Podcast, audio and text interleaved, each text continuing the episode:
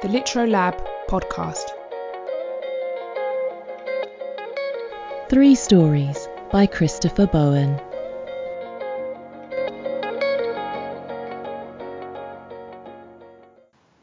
My son was taught. In the evening, I take the bed sheet off at the corners because that's how most sheets and stories are told. I take off the pleated and elastic corners where they are meant to be stretched in the evening like after dinner drinks and the news. When he first came out of my body, the child who would become our son tried to stretch the parts that were even and whole in the joy of having him for us, the parts you'd grown so used to. My body stretched away from itself the way someone's eyes grow crow's feet and they smile on the face over the years. My son was taught to put the bed sheets back on and make his bed every morning because that's what happiness is. He was taught that boys are just habits and that habits are meant to be broken. That's the line I think of the most when thinking of you, when I try to fit the wrinkled sheets back together again in the morning, drinking coffee and our son sings with the birds. A crow passes by the eyelids where it puts pennies for good luck over top before sending you across that river. The orchid of the house. Being with her the nights the two of you danced on the back patio, the accidental knocking over of the potted orchid laying in a cracked jar at your feet, all because of the red wine.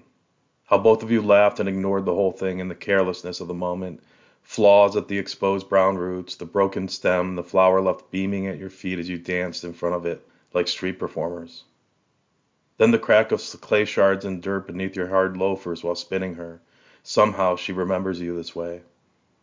You purchase the house and the patio, the arched lattice behind spoken vows, a trestle over the bridge from the wedding photos, oak furniture your grandfather gives you, he sands and mends, coughing with the dust in his workshop forever. Moments like this pass like water through the fingers. A morning splash of cold tap water to the face helps you remember. Later that day, it's the sunset closing in on the beach like a slit eye winking. Certain things about yourself, the ones you couldn't grasp then, remain a mystery and pass too. The weight of what you meant to her. Winds bend beach grass to a hollow center, as it does the valleys through the mountains, the softness of her hair in the breeze, the smile of her head bent back as you dipped her a glass of red wine in one hand. She did not know what would happen next, and out of all the infinite timelines left on Earth, this is the one in which somehow you both shine. We haven't eaten. We bought the house on a quiet street like a deep sigh. Children played kickball. There was a sign that said, Slow down. She planted the rose bed first and over the years put fish bones and bone powder at each of their bases. The calcium helps them grow, she says holding a flower by the stem so as not to prick herself. She puts down a fish, an offering, at the boneyard. We haven't eaten fish in a 185 days.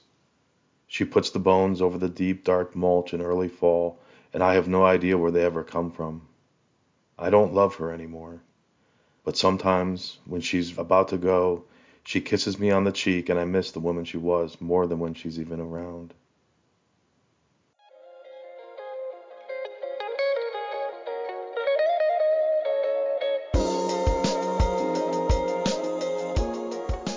Subscribe to the Litro Lab podcast on Spotify.